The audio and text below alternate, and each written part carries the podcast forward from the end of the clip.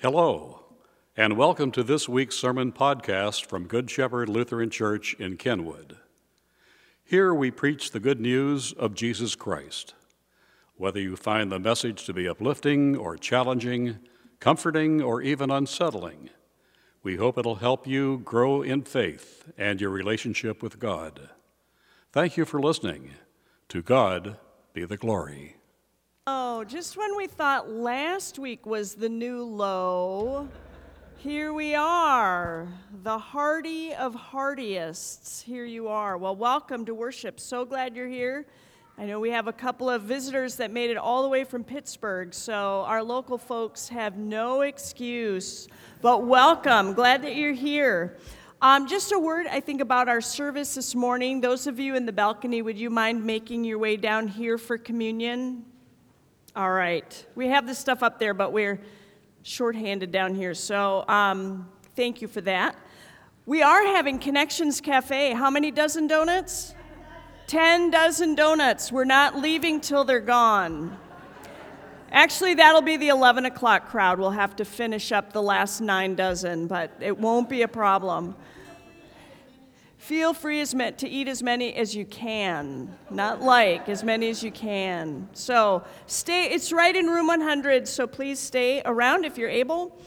Uh, this Friday night, if you're looking for a date night or a family night, come to Good Shepherd. We're having our chili cook off. You can read about it in the Our Life, but if you'd like to enter a crock pot of chili, we welcome that. Or if you just want to come and eat, it's five bucks per, per person, $20 to enter. It is a fundraiser. It is for our Edge House ministry and the pilgrimage that they will be taking this summer. So please come and support them. We're starting a bunch of new classes now in the new year coming up in the, week, in the next week or so. So please read about those in the Our Life. We have one about starting a family practice of devotions. We have a financial peace university class that's starting, and we are offering a partial scholarship for that. Also, there is a class about justice, so please register online or stop the, in the lobby, the tiled part of the lobby at Sign Up Central, and just add your name to the list. Last week, if you were here, you heard Beth Townsend give an impact story about our ministry at Taft Elementary. We are inviting you to participate in a new program that we have there where we are sponsoring our 38 adopted students for each of them to begin developing their home library. And so we are getting them uh, subscriptions to Scholastic books. And each of those subscriptions is $40 for each of those students. If you want to do that or you have, have questions, stop by in the lobby. Beth Townsend is out there. She can help you and answer any questions you have. Finally, hopefully you noticed when you came in our beautiful new liturgical art. Uh, that art work was commissioned by a liturgical artist named Norma Fredrickson, and the, the artwork was given in memory of Ray Wachesik by his family. And so watch the Our Life in the Horn because Deb Jones will be writing some articles that will help help you see all of the different facets of this beautiful, beautiful artwork. And so we are just uh, so blessed to have that now as a part of our green collection. Our green seasons are Epiphany, which is the season we're in now, as well as Pentecost, which lasts, it's our longest season, so we will have lots of time to enjoy this liturgical art. May God bless us as we worship. A reading from Isaiah. Because I love Zion, I will not keep still. Because my heart yearns for Jerusalem, I cannot remain silent. I will not stop praying for her until her righteousness shines like the dawn and her salvation blazes like a burning torch. The nations will see your righteousness, world leaders will be blinded by your glory, and you will be given a new name by the Lord's own mouth. The Lord will hold you in his hands for all to see, a splendid crown in the hand of God. Never again will you be called the forsaken city or the desolate land. Your new name will be the city of God's delight and the bride of God.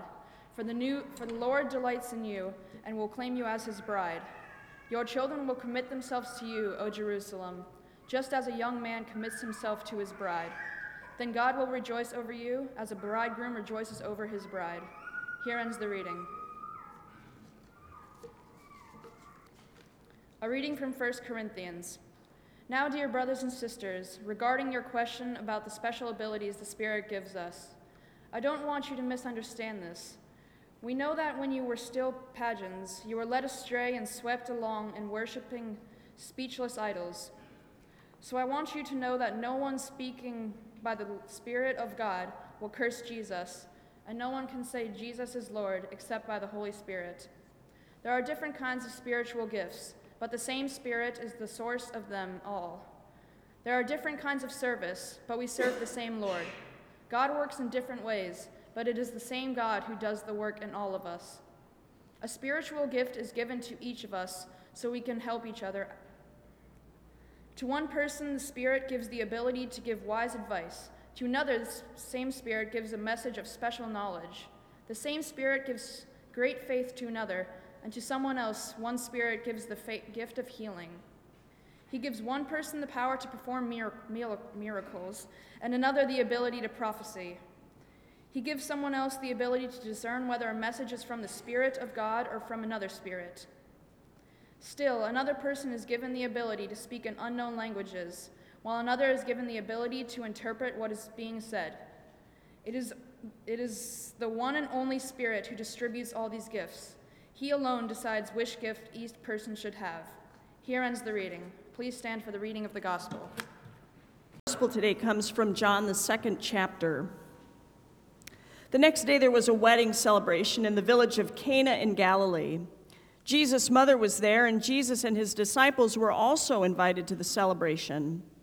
The wine supply ran out during the festivities, so Jesus' mother told him, They have no more wine. Dear woman, that's not our problem, Jesus replied. My time has not yet come. But his mother told the servants, Do whatever he tells you. Standing nearby were six stone jar, water jars used for the Jewish ceremonial washing. Each could hold 20 to 30 gallons. Jesus told the servants, Fill the jars with water.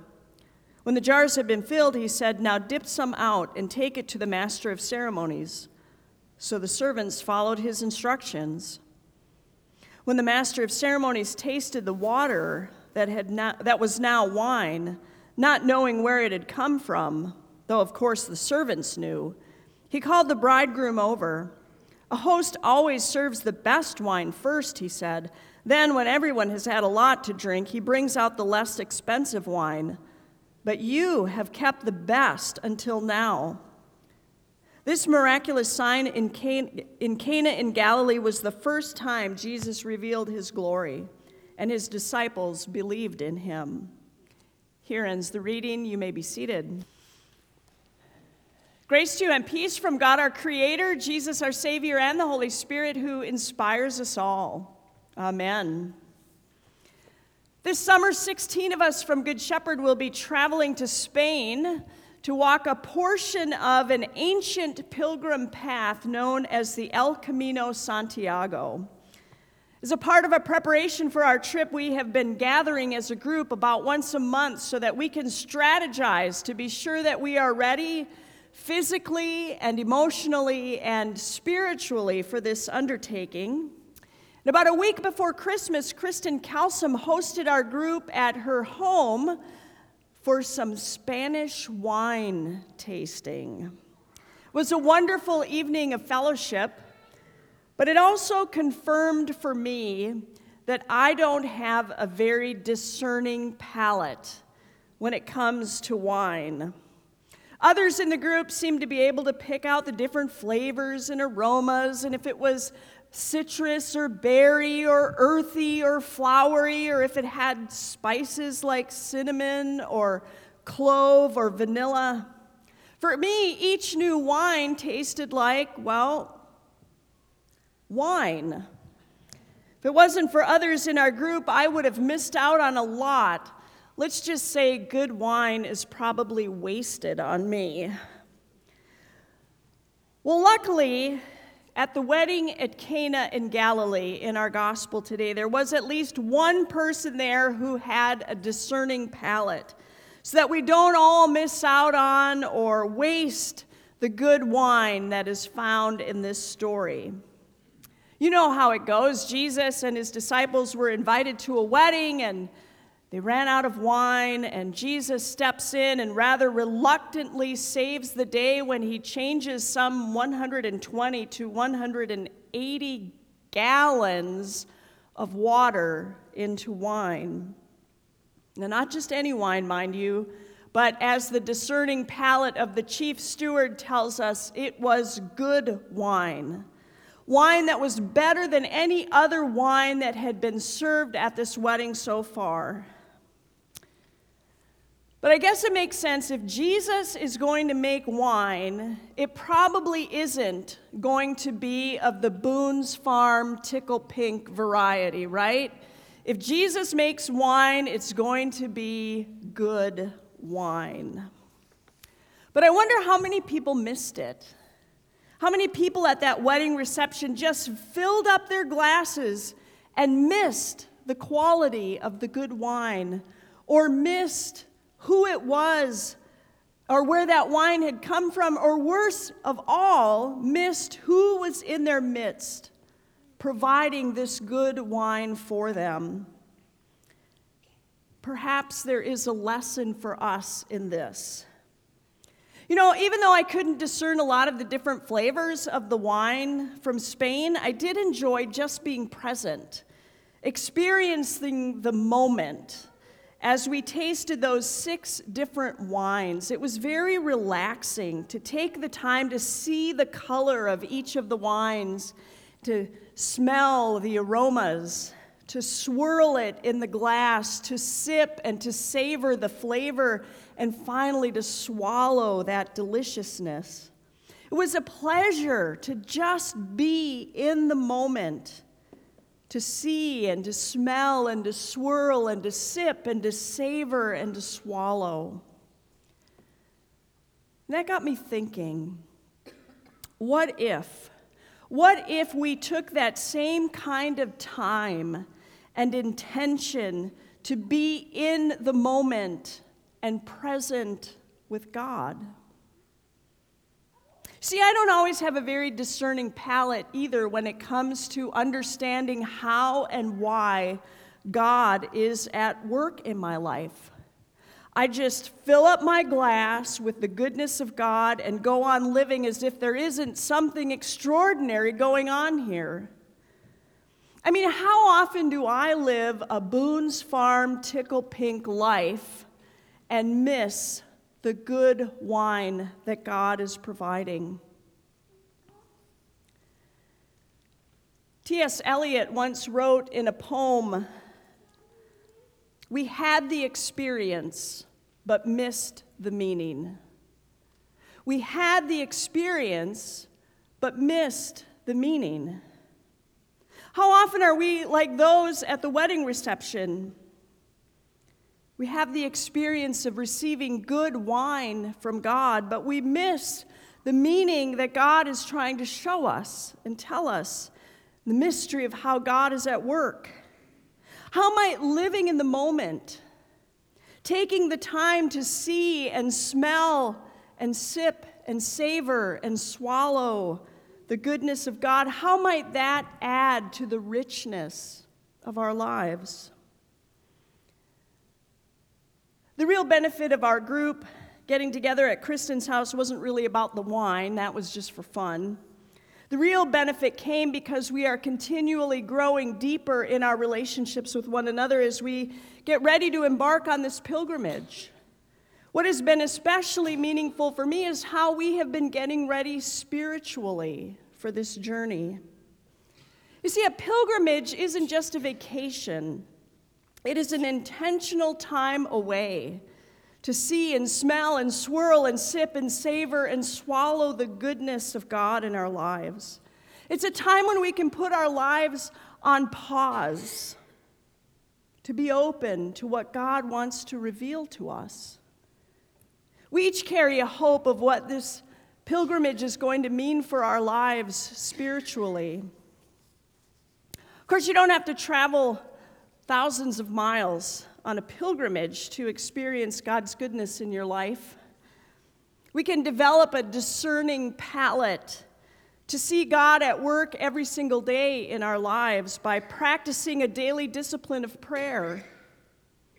of living with gratitude for the good wine God has given us. We can keep our eyes open for opportunities that God is stirring up for us to show others love and mercy and compassion to those around us. We can live with the intention that we will look for God's good wine in our lives every day. See, in our gospel lesson, it was the ones who were paying attention that understood where the wine had come from. The servants, the ones who were at the wedding working and serving others, they were just going around the, the, routine of their daily lives when they witnessed the power of God at work right in front of them. And of course, the disciples, they were eyewitnesses to the whole thing. This story happens very early in John's gospel. Jesus has just called those disciples to come and follow. I'm sure they were still wondering what this pilgrimage of following Jesus was going to be all about. This gospel writer tells us that is through witnessing this sign of Jesus turning water into wine that the disciples came to believe in Jesus. See, apparently, changing water into good wine wasn't the only thing that changed that day. The, the hearts of the disciples were also changed. So, how discerning is your palate when it comes to tasting the goodness of God in your life? Today, we have been invited to a banquet of sorts a meal where the goodness of God is present. Now, if you're like me, there are plenty of times when you come to this table and you're kind of on autopilot, right? You just go through the motions here physically, but maybe mentally you're already thinking about whatever is next on your agenda for the day. Well, what if today, as we make this pilgrimage to the table, we set an intention to have all of our senses open to experience the goodness of God in this meal, to feel the movement of our feet as we come forward, to listen for the sounds that are around us, to see others who are joining us at the table. I mean, how does it feel to take on that posture of holding out your empty hands? to receive the free gift of God's grace in bread and wine? What if we were just present in this moment right now with God? To be ready to see and to smell and to swirl and to sip and to savor and finally to swallow the delicious goodness of God present here today for you. At the wedding in Cana, Jesus turned water into good wine. In this meal, the bread and wine is changed to hold the body and blood of Christ for us. So today, as we partake in this meal, may our hearts be changed. Changed to become more like the one who is our food and our drink. Amen. Thanks again for listening to this week's message from Good Shepherd Lutheran Church in Kenwood. Please browse our website for other opportunities to grow in faith or serve the Lord. If you are able to worship with us at any time, we would be most honored by your presence.